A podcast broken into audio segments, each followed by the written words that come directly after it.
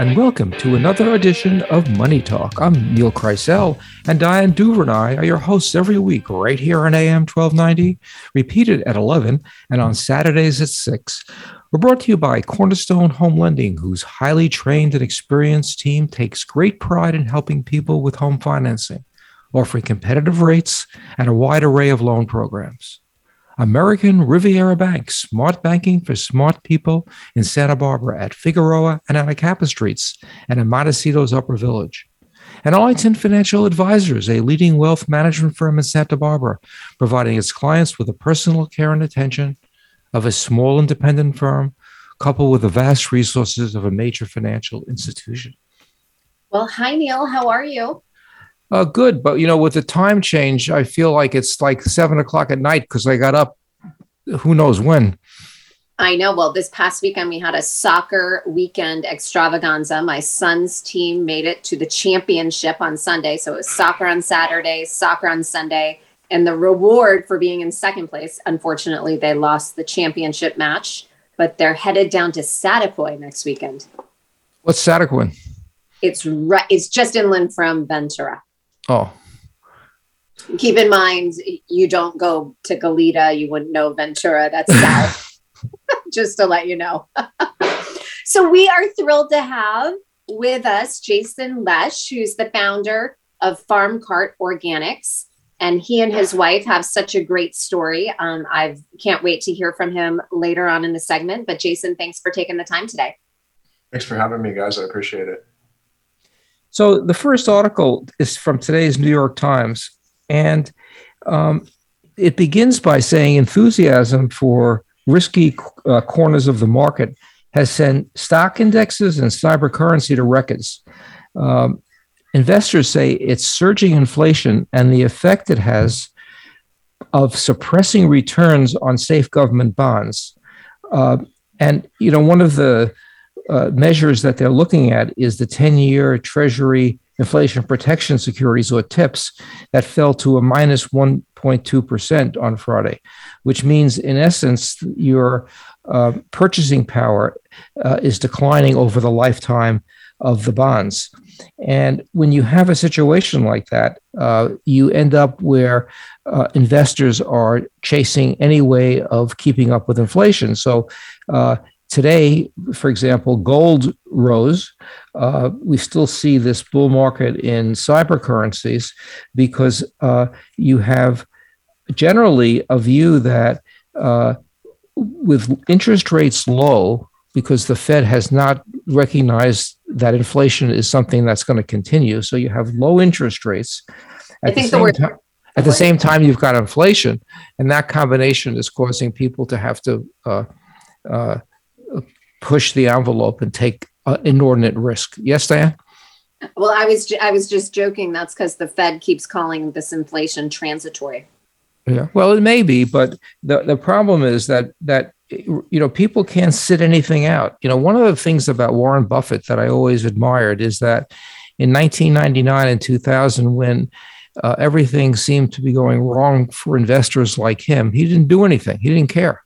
And what the article doesn't mention, it, it the rationale for chasing uh, any type of return as opposed to just sitting it out because things probably will uh, will um, uh, reverse itself. And you know, this is again another uh, reason why we're seeing uh, cyber currencies hit record hit record levels. It's true, and it, what's interesting is is I think investors are going to find themselves um, when conditions change, you know, wishing that they had followed Warren Buffett's advice and just stayed put. Um, it, the second article I have um, is just more picking on on on uh, Bitcoin. You know, uh, regular listeners to the show know that we don't like Bitcoin. Of course, we've been wrong for five years, but that won't stop us.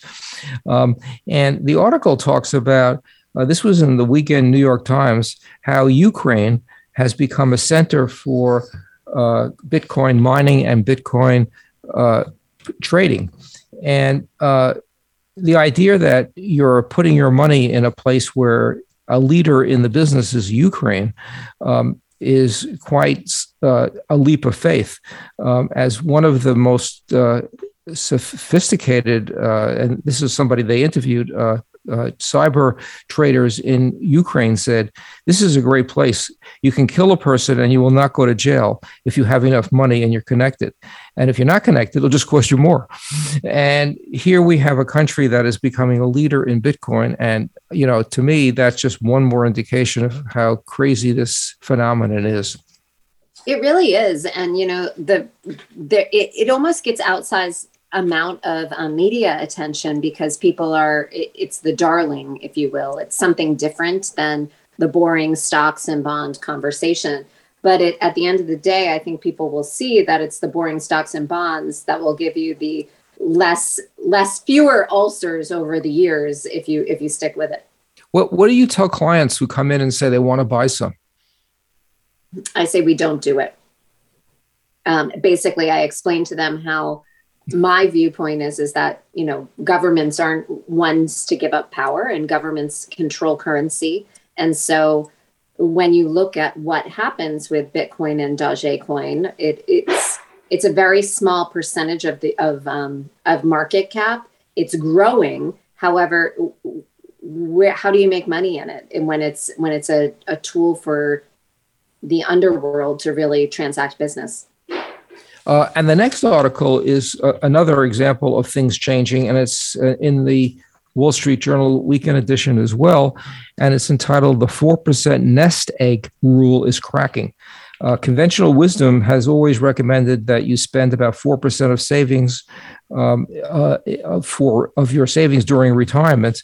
And because of the general view that the stock market over the next 20 years is not going to be as robust as it was the last 20 years, um, there are many uh, financial advisors suggesting that the number should be reduced to 3%. You know, what's interesting about that is there was also an article, I believe it was in the Wall Street Journal, that's saying 4% is actually not the right number because what if what you could spend 5% what do you want your goals to be? Now what i think is really important in that is, is not whether it's three or four or five but that you're working with somebody to go through your specific situation to see what you personally can spend not just what a, a rule of thumb would be. Excellent point.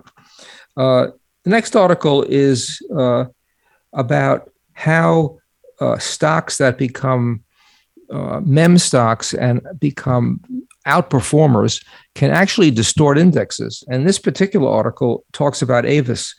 And Avis, which was uh, basically a company on its last legs two years ago, um, now accounts for one third of the Dow Jones Industrial Transportation Average. And as a result, its movement has essentially made the index really sort of uh, not very representative of what's going on in transportation stocks. And and this is true, by the way. This wasn't in the article, but but it's true as well with the S and P, because Tesla has become such an important part of the S and P that movements in Tesla and other stocks, such as you know other stocks like Facebook, are essentially distorting the indexes, and uh, it's not representative of what all stocks are doing, and therefore some portfolio managers are just not keeping up with um, their uh, uh, what they're competing against because they just don't own a couple of stocks that they just don't like.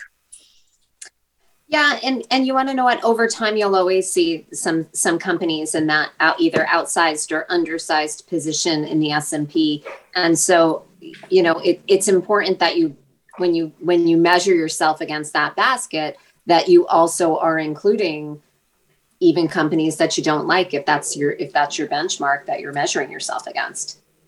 Um, and the final article is um, from the tax report column in the wall street journal and um, it's talking about the proposal that uh, we saw two weeks ago from congress that um, has uh, really uh, asked a, a, question that no one had asked before. We all assumed that taxes are paid when gains are realized. And for the first time, Congress took took a serious whack at that concept and uh, began talking about uh, taxing gains that hadn't been realized yet in order to be uh, to to get part of that huge chunk of money that billionaires seem to be keeping through various ways that avoid taxes. And um, the the article says, look, it may not happen now, but it's something that we all have to take a look at because uh, with you know large deficits and unwillingness to you know tax the middle class uh, once again there may be talk about you know taxing unrealized gains would really change the whole paradigm of investing it really would I, you know it's hard to imagine a place where you're taxed every year on whatever your investment went up um, i think that that would be a um, a real challenge for the irs to actually get through and understand and figure out how to do. I, I, I you know, it's it's hard for me to imagine a world in which that happens. Uh, you're listening to Money Talk on AM 1290 KZSB, and we'll be right back. Yeah.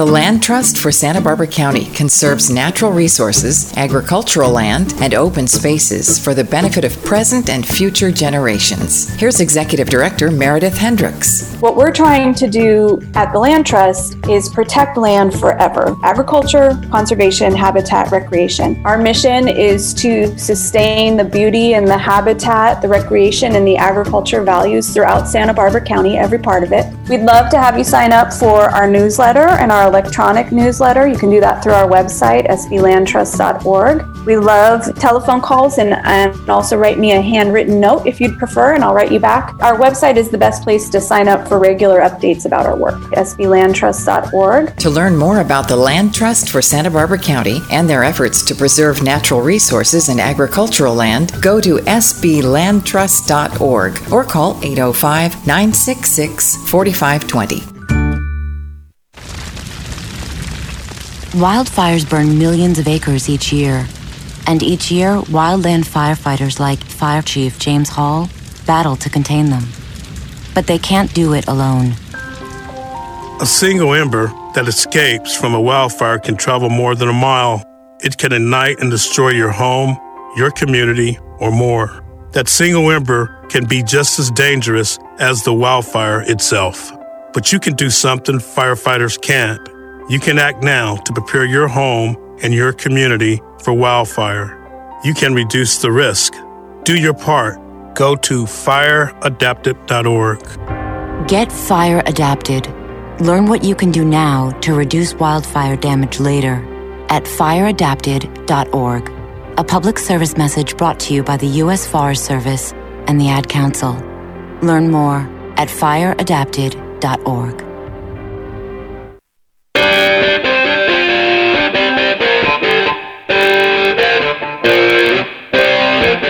Welcome back to Money Talk, brought to you by Cornerstone Home Lending. Since 1988, a mortgage banker and direct lender that believes in providing in depth loan consulting to its customers in a personalized and honest manner. And we can be reached at 805 564 1290 or email us at moneytalk1290 at gmail.com.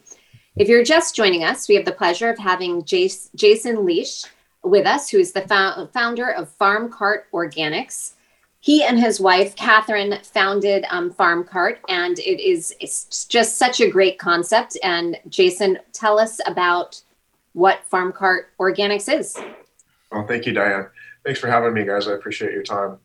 Um, we are a second generation local organic business that was started by my wife's father, Tom Shepard. Um, he started organic farming here in the 70s, and he was a original CSA farmer CSA is community supported agriculture. We inherited his community supported agriculture business about 12 years ago, and we have grown it as Farm Cart Organics. Um, we've looked to make it more convenient and more inclusive by including more of the local farmers than just his farm or our farm.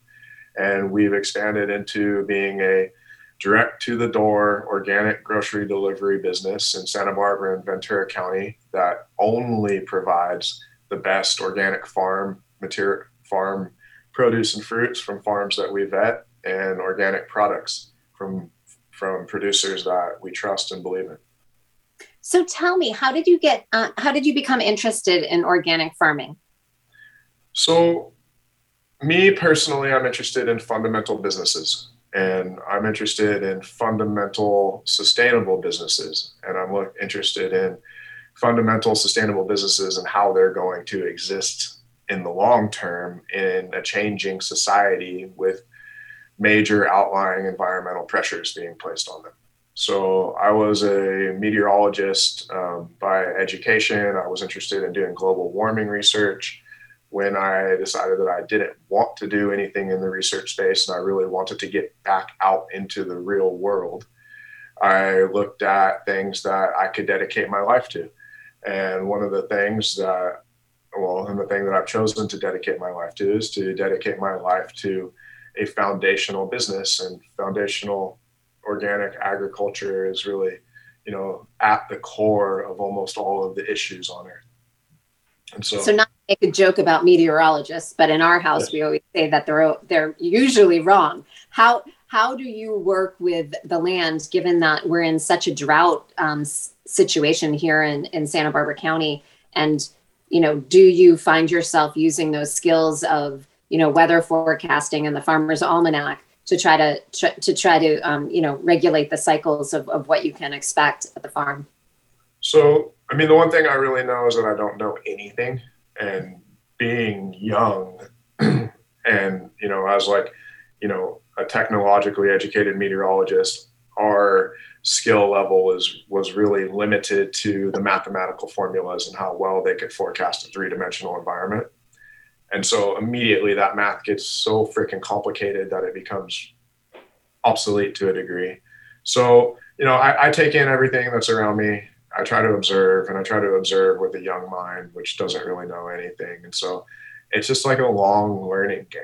So really for us, you know, I, which is why Farm Cart Organics has become so much more inclusive with all of the outside farmers is we're always looking to the elders to educate us on what this means. I mean, is this a never ending drought cycle? What did you guys see in the 80s? What did you see in the 70s? What did you guys see in the 60s? How do you see these changes actually being manifested? Is this something to really be fearful of or not? And for the most part, we don't really know. You know, we are hopeful every year that we're going to have a rainy season, and we're sad every year when it goes away you know, we're super hopeful this year. It's been cold. It rained early. The soil moisture has stayed high in the cold and in the fog. Everything is germinated. We've seen a lot of, you know, natural growth in the hills and the fire regions. And so we're optimistic that, you know, we get a few more rains behind this. We're going to have a percolation event. We're going to see some groundwater rebuilding. We could potentially get out of a drought. But it's hard to say because you know here the one thing I did learn in meteorology is that you know the the system's always changing, the Earth is always changing. Things are going through massive cycles, and you know in a Mediterranean climate, we are one of the first areas to really adjust to changing cycles. And so, long answer short, I don't know. so when when you see what's forecasted for for the for the year in terms of weather, does that does that uh, change at all what you decide to plant? You know, I don't really. I mean, being a trained meteorologist, I understand that El Nino is meaningless. La Nina classifications are, you know, generally really difficult. You're talking about trying to like label things. You know, I read the Farmer's Almanac. We, you know, I don't think that there's forecasting that's accurate enough to sway your gut. And I, I think that you know what comes with farming is i'm just starting you know i've only been farming for 10 years. And i can't even really say i'm a farmer because mostly i'm a businessman in this position where i'm taking other people's farm products and working with other farmers. And you know i'm only directing a small percentage of our farmland. And so so, so let's transition for a minute into um, the the farm cart so your your father-in-law gifted you and your wife a, a cart and that you set it up in Carpinteria, and that was the farm cart where you started to sell produce from the cart.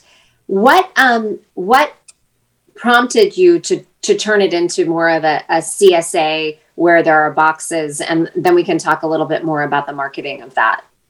So when when he gave us the farm cart and we opened up back in his original location that they had been away from for five years on Carpinteria Avenue, we were a pickup spot, and my wife was managing Tom Shepard's CSA at the time. So our arrangement was that we worked on the farm with him. We managed his CSA. We did all of our harvesting for the farm stand there, and we were an extension of Shepherd Farm at the farm cart. And then within about six months, Tom had to move from that farm in Carpinteria and out to Buellton. So all of his CSA customers that he had and all the members, they stayed with us at the farm stand and started working with us on our farm and you know the other farms that we started working with then too. And so it was kind of a natural evolution just to continue trying to meet the needs of the people who had been so loyal to him and then became loyal to us. And that's kind of where the CSA evolved. You know, it's like, it's really awesome for us as farmers and people who are in a business that's really loyal to the farmers to have a consistent customer base that's predictable it really in agriculture it's incredible to know that you have a couple hundred clients that are going to be with you every day of the year and they're going to understand when your bok choy gets hammered and when your broccoli is coming up short and they're invested in your whole story and they're invested in your box and so we we just continue with that because it's such a core good thing that was created in agriculture and so, how did you decide to take it to the next level and include other farmers besides just the Shepherd farms? Well, once you like really want to learn how to farm, you immediately reach out to everybody out there because Tom has his farming practice, and Tom will be the first one to tell you that like he doesn't know everything. And so then, you know, but but then he'll say like, "Hey, go meet Chris Thompson," and he'll say, "Go meet John Givens," and then John Givens will say, "Hey, you should go meet Cho- Chewy and Jesus Salas at Sunrise," and you know, and then the Sunrise guys were like, "Hey, you should go, you know, meet Alex Frecker and Jose Alcantar," and you know, before you know it, you have a network of guys that are all doing things that you believe in and doing them in, in different ways, and so you're trying to, you know, build an inclusive system with them because you know the agriculture especially organic agriculture is at this scale everybody really has each other's backs because it's a difficult endeavor. Everyone's loaning each other equipment. Everybody's like you know when when alex gets a deal on fertilizer he passes it to jose. When jose gets a deal on drip tape he passes it to alex. When somebody's short on a labor so it's it, it's not really counterintuitive to be not in competition but more trying to support one another you're listening to Money Talk on AM 1290 KZSB, and we'll be right back.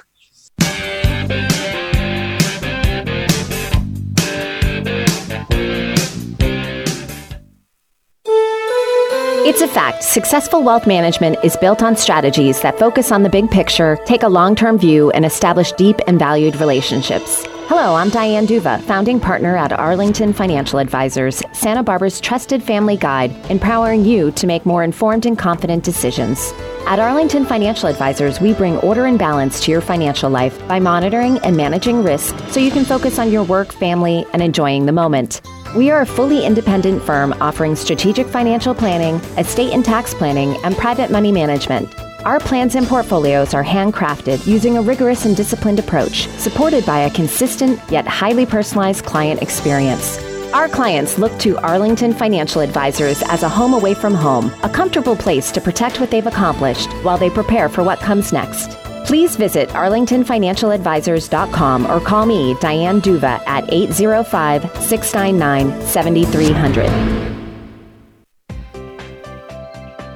The Greater Santa Barbara Hispanic Chamber of Commerce is the premier advocate for the Santa Barbara County Hispanic business community. Here's Miguel Avila. The Hispanic Chamber primarily is the Latino owned businesses. They need uh, advocates and they need lobbying, they need representation. We are very active creating, generating events for networking. And while you're networking, socializing, having fun, you at the same time taking care of business. For the last past 10 years, there's been a 34% growth in Latino owned businesses. Latino women are the leaders, number one leaders in all this growth. And the fastest growing population in this country is the Latino and we all consume, you know, and we all look after our families. So all of that is translated into contributing to the economy. To learn more about the Greater Santa Barbara Hispanic Chamber of Commerce, check out the website at gsbhcc.org or call 805 896 0851.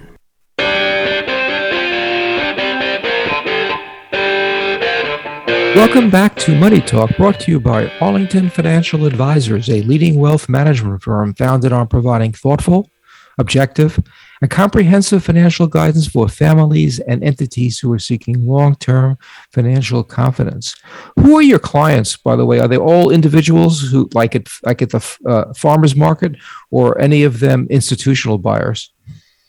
So we used to have a lot of institutional clients. Initially, our our farm box program was based around dropping off at institutional clients. So we were delivering a lot to Patagonia, LinkedIn, Procore, um, many many of the schools. We have a school fundraiser program where we deliver boxes to individual clients through the schools, and then um, the French press group, um, Dune Coffee, we drop at all of their locations um, yoga studios in Ventura and Newbury Park. But since COVID, and since most of those businesses contracted or started doing a lot of work from home stuff, um, COVID really changed our model to being a direct to consumer. And so we we had about 800 members prior to COVID. First week of COVID, we dropped to 200, and then we went from 200 to 2,000 home deliveries in a little under five weeks. And so in those five weeks, we really scrambled to become a last mile delivery company. so, sure d- does that change the business model in the sense that profit margins can be higher? Because I presume you'll charge an individual more than an, an institution. Um, well, it was, I guess, it, institution is kind of the wrong word. It was individuals through the institutions. So we we we sell produce and we provide produce to to some schools but generally we've always been to the individual. And so with individual, but you know, the thing we run a pretty lean program. Um, one of the main ways that we've really kind of become as successful as we are and have the numbers that we are is we run on low prof on low margins and we run on volume. And so, you know, I treated the delivery side of the business as a separate business because I always wanted to spin it off and have someone else do it. And so the delivery business runs on a, on a low margin. The boxes, the base box runs on a certain margin, and then the groceries are all marked up, you know, on the low end of standard grocery markup. And, and what about the, you know, we haven't talked about the composting uh, buckets that um, people uh, receive, put in their mm-hmm. uh, food, and then you take it away and you make compost about it. Is that a profit uh, center or that's just a service to the community? It's a service to the community 100%. It's not a loss, but it's not a profit center in any form or shape. Um, you know, the reason we're in agriculture really is because there's agriculture causes so much harm, and agriculture also has the possibility to create so many solutions. And one of the big solutions, and one of the things that's been really difficult to watch, is just the American disability to handle our waste. And so you go somewhere like Japan where they live on an island. They've lived on an island for thousands of years. The island's not going anywhere. There's no new island. There's no new land. There's nowhere else to take their trash. They do not have food waste problems. They don't have plastic waste problems. They recycle, reuse, and reutilize all of that. But here in the US, when you talk to you know the trash distributors, they say that almost 60% of the waste that they receive in their mixed trash is organic waste.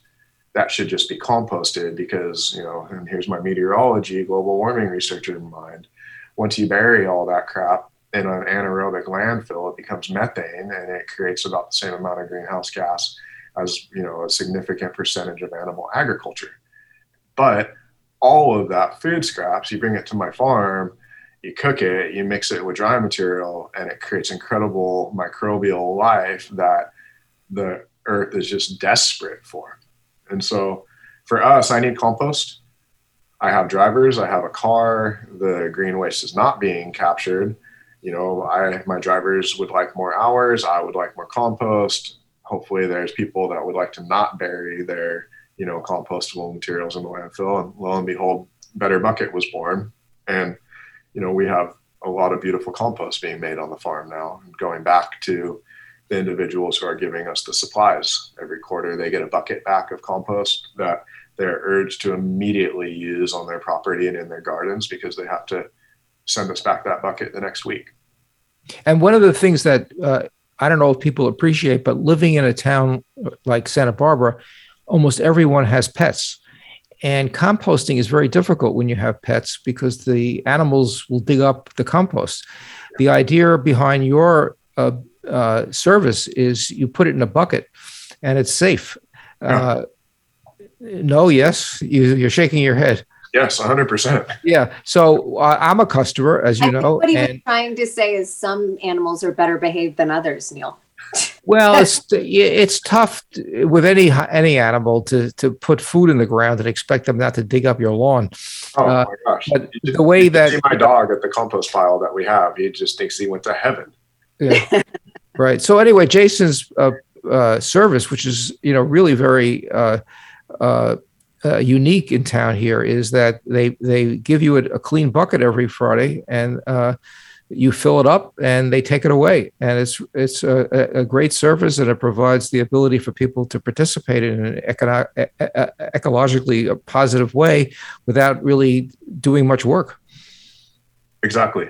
I mean, because that's that's the whole thing is like we're not all on a farm. I mean, Diane, you know, like when you were living on a farm, it was easy to compost because you have land and you have an area that you can cordon off. But when we're living in the city and we're living in a town and we're conscious and we're understanding, you know, for me, I was guilty feeling every time I'm throwing something away that I know can be reutilized. And so, you know, this is a win-win for all of us, I think. Um, I don't know how, you know, hopefully the municipalities are, are catching up quickly, and this is not going to be an area that I'm forced to grow and take care of because the food waste problem in homes is huge and none of it should be getting buried. You know, I had as a guest uh, on another show um, about two, three weeks ago, who runs the Santa Barbara recycling recyclable plant up uh, up north. At Tajiguas. Yes, and Uh-huh. he said he said it was very interesting that if you recycle uh, in you know the in the blue buckets that MarBorg gives you, and you don't clean the container, uh, it's just gonna it's just useless. And so there's so much education that needs to be done. I didn't even realize that. I I, I knew it had to be semi clean, but it really has to be clean. If you throw in wet paper or uh, paper with food on it, it's it's it's just becomes garbage. Yeah. And it, it's, I mean, that's the biggest thing. And that's kind of what we're working with with EJ Harrison and MarBorg, you know, in their next phase rollout, you know, because starting January 1, food waste in municipalities needs to be collected. So, so Jason, are, are you working with MarBorg on what your program is so that then they can implement a program? Or when you say working with MarBorg, what does that mean? So MarBorg and EJ Harrison both, um, you know, they offer services in Santa Barbara and Ventura County. They're both being mandated to provide food waste services to all of their customers, hmm. you know, coming in this next fiscal year. So it's going to, I don't know exactly how it's going to roll out with them, but we're, you know, they approached us, they're interested in what we're doing. And then, you know, on the flip side, we're real, I'm really interested to see how they're, what difficulties and like how we can fit in and support the bigger rollout. Are they going to be doing composting as well with with the uh, food? So EJ Harrison does composting. Um, EJ Harrison already had, you know, air, there's two di- types of composting. There's aerobic, which has air, and there's anaerobic, which does not have air. And so the Tajiguas landfill is now, you know, set up. They're going to turn their their anaerobic comp their anaerobic digester on, and so all of the food scraps collected by MarBorg are going to go through an anaerobic process. The what I'm hearing is the process that EJ Harrison in South County, what they're going to be doing is they're going to be windrowing and doing compost in a similar manner to the way I do it out on the bigger lemon ranches. They have a composting facility that's been sitting dormant out closer to Saticoy. So is that going to compete with you? So am I going to not want your service once they start doing it here? I mean, hopefully, hopefully, Neil, they put me out of business immediately and they handle this freaking problem professionally and do this real and all food scraps get diverted from the landfill. Like it's stupid that I am doing this. I mean, like, who, like this is such a ridiculously large problem for me with five delivery vehicles and you know an organic food service to have to be the only one taking on. You're listening to Money Talk on AM 1290 KZSB, and we'll be right back.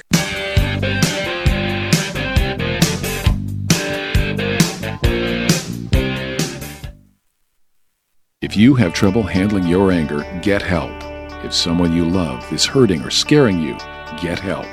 There is a full service domestic violence agency in Santa Barbara County, which offers emergency shelter, counseling, transitional housing, anger management, and teen outreach programs. Its name is Domestic Violence Solutions for Santa Barbara County. Call their 24 hour helpline at 964 5245. Domestic Violence Solutions for Santa Barbara County, putting an end to domestic violence.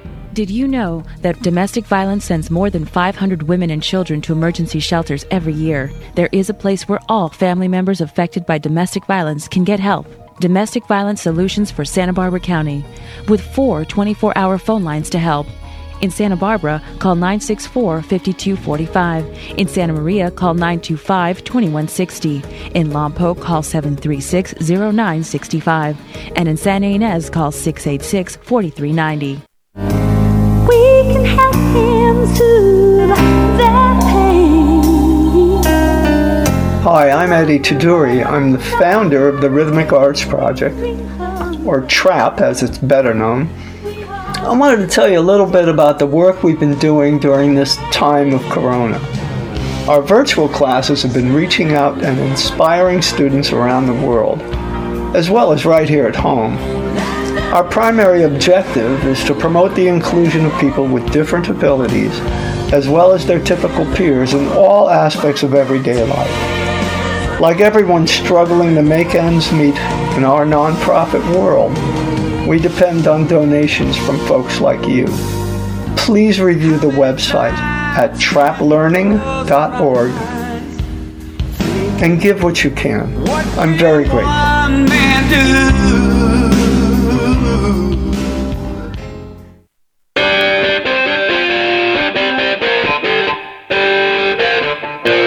Welcome back to Money Talk, brought to you by American Riviera Bank, making your life easier with cutting edge technology, mobile deposits, free use of every ATM machine in the country, and a level of service other banks can only dream about. So, as we were talking on the break, Jason, you know, we realized we're forgetting your newest business venture. Let's talk about the restaurant. And I know that my friends down in Carpinteria were so excited to see it open. They were begrudgingly, you know, leaving the ice cream at Foster Freeze behind. And so tell us about the restaurant. Um, so we, my wife has always wanted to have a restaurant. You know, I really am passionate about the farming and the hands in the dirt. And, you know, she being, you know, a second generation poor sharecropping style farmer, she wants to leave that a little bit behind. And she's really passionate about getting the food prepared after it's been cleaned off the farm. And she is a really, really talented, you know, she's not a trained chef, but she really has a good eye and a good taste for food. And so um, she's been on the hunt for a restaurant space for, you know, the last six years. And we've been toying with this, you know, and talking with our farm cart customers forever and just kind of waiting for, you know, as she puts it, she's like, the right one's going to come. And Sunday, about 18 months ago, a sign got put up on the Foster Freeze building that it was for lease. And it was raining that Sunday. And I remember her saying, You need to go get this for me now. Go. And she unleashed me and I went after it and we were able to swoop it out kind of luck you know I don't know luckily or what from Hamburger Habit and we were given a long-term lease and blessing from the Petit family who have owned that building and ran Foster Freeze in Carpinteria since the 80s.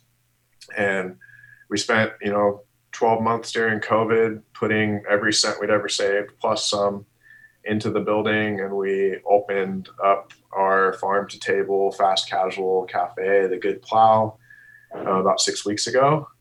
And um, it's been a roller coaster. ever since. You know, my family ran restaurants. My mom's been in the restaurant business forever. Um, restaurants are tough, but we are in the perishable food business and we are in the perishable farm food business. And once you understand what's happening in farming and you understand what is in your food that you're eating out at restaurants, once you become educated about the food system, it's next to impossible to eat out and not feel like you're being poisoned. And so we are really looking to bridge that gap where we just bring clean, flavorful, healthy, fresh, safe food in an affordable manner to as many people as we can. So does your menu vary based upon what you have uh, available that day? It doesn't vary daily. Um, we do weekly specials. We, we hold a consistent menu, a consistent base menu that we can do year round. And so we design that menu around, you know, one local cow, local rockfish, and the vegetables and fruits that we have year round. And then we do specials for dinner and specials for lunch based around what's actually available that week and that month. So we design recipes kind of weekly for in that manner. But we try to have a consistent base. Now, do you think Steve Sprinkel up in Ojai um, helped helped realize, you know, when he opened his farmer and the cook, I guess, his restaurant up in Ojai, did that help Catherine really say this is doable? Oh yeah, we, we for look up five- to Steve a lot. Steve is an awesome, awesome dude, and he, you know, really is. He um, has definitely shown what is possible and what is needed. And you know, Steve is a is a, a peer of Katie's father, Tom. They've been friends forever. They started farming at the same time, and so yeah, we're we're we're just really looking to continue those guys' legacy. So tell us, you you said you know you've been open for about six weeks and it's been a real roller coaster. So what have been the biggest challenges and the biggest you know cele- celebrations that you've seen in the last six weeks in the restaurant business? Um, sorry, we, it- it's been such a roller coaster. I don't want to get myself in any trouble by offending anybody that's been pushed out of it since we've started. But uh, we had some staff that, that we had put a lot of trust in in the beginning that just did not. We shouldn't have put trust in, and you know, getting them to move on and get out of the way and getting our vision back and and being and really you know jumping aggressively back in you know hand to mouth about three weeks ago and fixing everything again and really getting us back on path to to fulfill our vision has been really fulfilling. Um, it's been really really tough because you know like i said we we spent all of our money. We invested everything. We put all of our cards back on the table and we opened with nothing with no reserves which is the absolute riskiest place to be at. And so you know most people say like you're not going to be profitable for two years but you know we've been profitable in our core business from day one and that's only because profit was how we ate.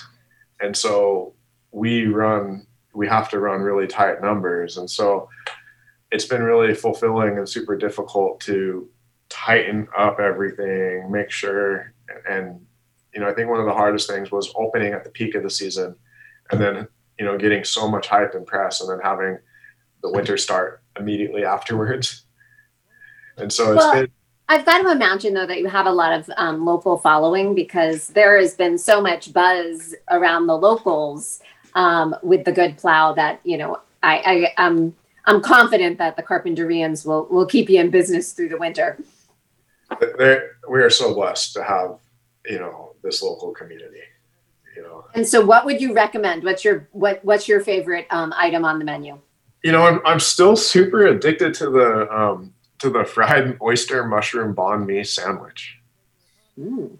it's you know it's just like i i traveled asia a lot and i'm really I, I really like the sweet and the salty and the savory and the little bit of spice and like I love that sandwich because you know there's no meat in it, but it but it gives you that like that meat feeling satisfaction because of the fried corners of the oyster mushrooms being like just nice and crispy, and then you know the like salty, spicy. Oh, I, I really like that sandwich a lot. So the so the the the farming business is one that you imagine uh, the proprietor gets up way before sunrise, and the restaurant business is a business that uh, can end when it's very very dark out. So you've got both ends of the of the day pretty well taken care of. Uh, how uh, do you still see ever see your wife? So we're we're a partnership. Like this business is a hundred percent both of us. We are, you know, we have we have business and then we have two small kids. And, you know, it's she's either up at 4:30 and out the door and I'm handling the kids or she's pushed me out the door. You know, really I'm I'm way more viable in the evening, she's way more viable in the morning. So we we've kind of adjusted our scene so that we have, you know, two full-time people as best we can and we still have, you know, children that are being raised well and feeling like they're loved by their parents. And the, and, and the COVID restrictions on restaurants, how has that affected you in terms of outdoor versus indoor delivery service? How do you how do you uh, uh, uh, navigating the whole COVID situation? So I like regulation to the degree that it's nice to know exactly what the rules are, um, and the COVID situation has been pretty good to us because we were able to use our restaurant license to deliver beer and alcohol through our our farm box business. So there there have been definitely some pretty awesome advantages. Um, we were able to get our patio open and approved much easier than we would outside COVID. And then you know it, the restrictions have, have died down so much now that there's not a whole bunch of spacing issues. It's more of just everyone needs to wear their mask. You're listening to Money Talk on AM 1290 KZSB, and we'll be right back with our final segment.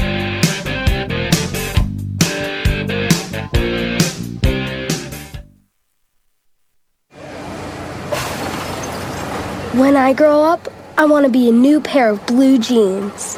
When I grow up, I want to be a kid's first computer. When I grow up, I want to be a glass countertop in a new home. When I grow up, I want to be a kid's best birthday present. When I grow up, I want to be a football stadium. When I grow up, I want to be a warm fleece on a cold day. When I grow up, I want to be a fancy when I grow up, backsplash. I want to be a bike that races around the When country. I grow up, I want to be a bench on a forest When I grow trail. up, I want to be a rocking chair on When a I sunny grow up, porch. I want to be a skyscraper. I want to be. A, I want to be. A, I want to be. I I want wanna be. I want to be. I want to be. I. I want to be.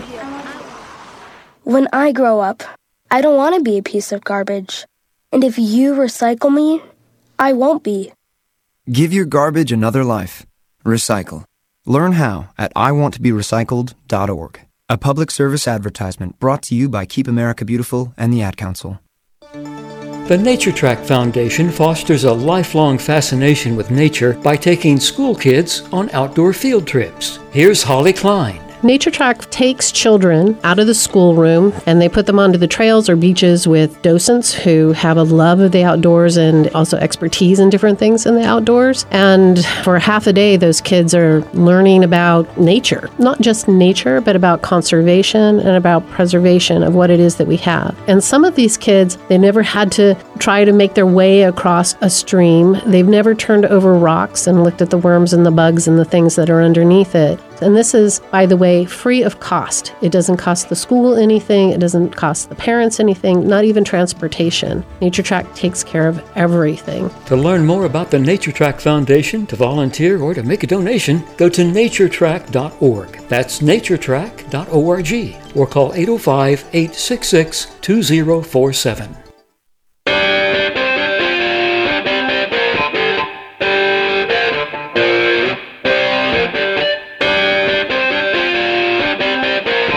Welcome back to Money Talk, brought to you by Arlington Financial Advisors, a leading wealth management firm founded on providing thoughtful, objective, and comprehensive financial guidance for families and entities who are seeking long term financial confidence. And so, Jason, you know, on the break, we were talking about um, the local CSA boxes versus um, versus the big conglomerates that are VC backed, and how they're they're coming to to see if there's business here in Santa Barbara for them. When we when when we were talking about it, you you really I think struck a chord which is very Santa Barbara of harmony of all the locals kind of working together to kind of be back the the Goliath, the Goliath and David story, if you will. So, have you been in conversations with other local CSAs of how you can work together, or is that just your nature? Um, I'm in one conversation right now um, with a lady that works in Newbury Park, and we're we're we're kind of just trying to put together the framework of it because you know it's one of those things that my I don't want to be displacing the business of the local farmers and the local you know individual CSAs because you know we're our mission statement and our objectives are the same, but I don't want to see the bigger, you know, VC back people who have, you know, an ever expendable amount of marketing money come in and do what they've done so many times to the small farmers, which is, you know, come in, hype up, build up, and then when they don't get their thing profitable, they collapse. And the people who are left behind with their unpaid invoices are always the small guys. You know, we shared a warehouse space with a company that did that. And, you know, the guys that we were trying to collect money for were you know the small hispanic farmers that you know they just like fall through the, the cracks. And so there's a lot of interest in this space. There's a lot of interest in the tech space in bringing grocery delivery csa delivery direct to the consumer. But it's silicon valley interest. And it's like you guys are talking about you know these these investments are super risky. Most of them fail but that they don't fail because of lack of money brought into them. They fail because they're never able to be profitable in their ever expanding nature. And in their ever expanding nature, they crush a lot of us small people. And so, so for people out there listening, because I do think your story is very compelling. If they if they're interested in getting a box delivered to them or a bucket for their compost, how where what's the best way for them to reach you? Farm go into the restaurant and order a meal and then uh, farmcartorganics.com is, is is our website. Everything is on there. Uh, what we do is on there. Link to the betterbucket.com which is our separate little website for the better bucket where you can sign up for better bucket. But um, you know farm cart organics if you're interested in getting the cleanest, most transparent food from the best farmers delivered to your house. So that's where it's at. We got membership starting at twelve fifty, going up to thirty five bucks. Um, you know, I like getting a small membership and really building my groceries from there. And then you have full control.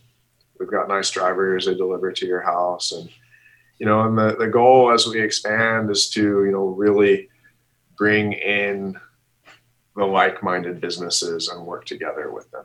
And so we'll see how this, you know, potential relationship goes with narrative foods and if we can figure out how like that in a way that we can support them then you know hopefully this will be more of a model where we can offer it and you know make it so we can compete as smaller businesses with the bigger guys well thank you jason uh, for uh, being a great guest. Uh, thank you for your mission and thank you for doing my bucket every week.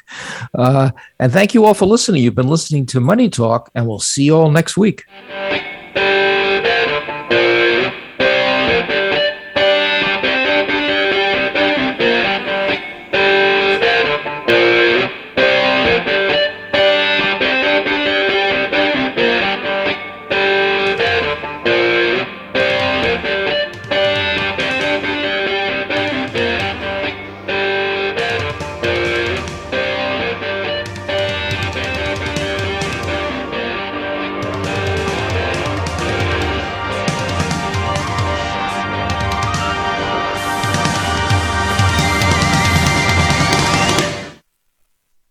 It's